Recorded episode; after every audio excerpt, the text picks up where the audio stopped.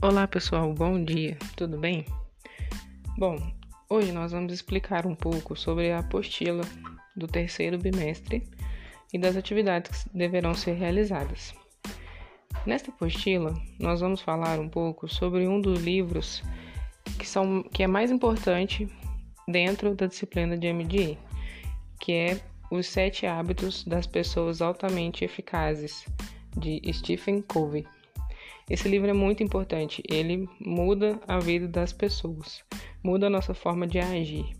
E eu recomendo que vocês leiam esse livro, pelo menos algumas páginas por dia ao longo desse bimestre, para que vocês compreendam melhor e possam realizar a atividade proposta. Dentro desse livro a gente vai ver que existem 7 hábitos que podem deixar as pessoas mais eficazes.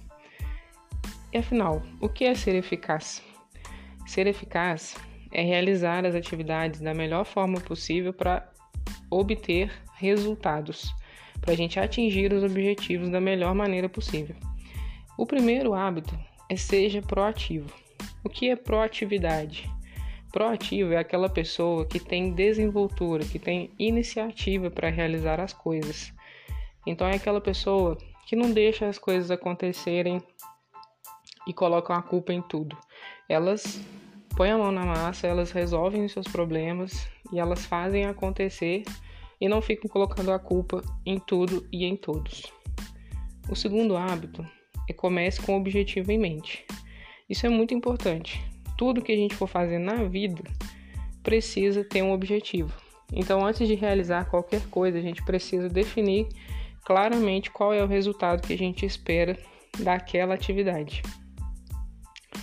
O terceiro hábito é, primeiro, o mais importante, ou seja, definir quais são as nossas prioridades, sempre, em tudo na vida, seja na escola, seja na família, seja no trabalho. O que é mais importante e que deve vir em primeiro lugar? O quarto hábito é, pense, ganha, ganha. Esse hábito é importante, porque a gente não pode pensar sempre que para uma pessoa ganhar, a outra tem que perder. Não, nós podemos pensar em formas que todo mundo saia ganhando, né? De chegar num meio termo onde seja bom para todas as partes. O quinto hábito é, procure primeiro compreender, depois ser compreendido. E no meu ponto de vista, esse é um dos hábitos mais difíceis de serem praticados, porque normalmente a gente acha que o nosso ponto de vista é mais importante sempre, né? E não quer ouvir as pessoas para tentar entender a posição do outro. Nós precisamos muito praticar esse hábito. O sexto hábito é crie sinergia. Sinergia significa somar os esforços para alcançar um objetivo em comum. Ou seja, fazer as tarefas em equipe é mais fácil do que fazer sozinho.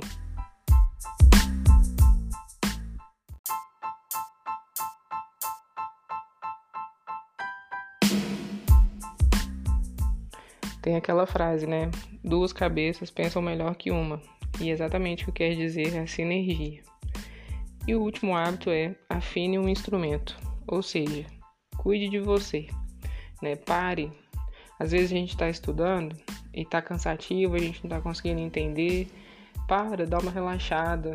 Faz uma coisa que te deixa feliz, te deixa mais tranquilo e depois volta, né? A gente tem sempre que cuidar do nosso corpo, da nossa mente, para conseguir ser uma pessoa mais eficaz e, consequentemente, praticar os outros hábitos.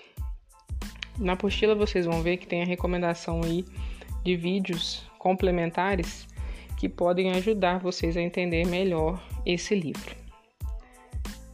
Depois, em seguida, vocês verão que tem uma imagem explicando um pouco sobre o modelo gerencial AgroMais Lean, que a gente chama de MDA. Né? Dentro desse modelo, o que a gente vai ver ao longo desse ano e dos outros 2 anos na disciplina de MDA? O MDA nada mais é do que uma forma de gerenciar a fazenda. Tá? Não é a melhor forma ou a mais correta, é simplesmente uma forma, um modelo, certo?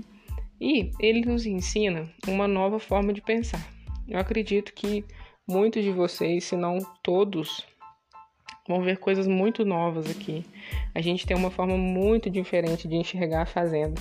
Então, vocês vão aprender muitas coisas bacanas e vão realmente aprender uma nova forma de enxergar, de pensar a fazenda leiteira. A gente vai ver o que é o norte verdadeiro. O norte verdadeiro é aquilo que guia os nossos passos, é o porquê. Por que a gente faz alguma coisa? Por que vocês entraram na Fundação Rogério? Sempre tem que ter um porquê. E esse porquê é o nosso propósito, ou que nós chamamos dentro do MDA de norte verdadeiro. Nós veremos também que o que determina o nosso comportamento são os valores. E aqui a gente não fala de valores em termos financeiros, né? O valor do dinheiro. A gente está falando de valores comportamentais, aquilo que a gente sabe que é certo ou errado. Sabe quando a nossa mãe fala, você tem que ser educado, você tem que ser simpático, você tem que cumprimentar as pessoas, você não pode roubar, você não pode matar, por exemplo? Então, esses são os valores que regem o nosso comportamento. E dentro do MDA a gente vai ver que o que a gente quer são pessoas que tenham valores que determinem o comportamento delas de trabalhar em equipe, fazendo o que elas têm que fazer, procurando melhorar sempre porque elas querem fazer. Nós vamos estudar isso mais a fundo, mais para frente. Vamos estudar também os princípios. O que são princípios, né? Aqui a gente fala especificamente dos princípios gerenciais. É o que determina a forma como o gerente deve agir dentro da propriedade, tá? E já adianto para vocês que o principal princípio do gerente é estar junto das pessoas, é atender às necessidades dos seus funcionários e dos seus clientes, né? Eliminando os desperdícios da fazenda e tentando melhorar sempre.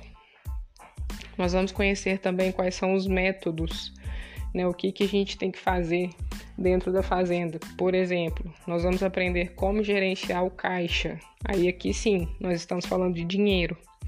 Como facilitar o trabalho das pessoas, como melhorar a comunicação, como controlar o estoque. Então, dentro de métodos, a gente vai aprender como fazer.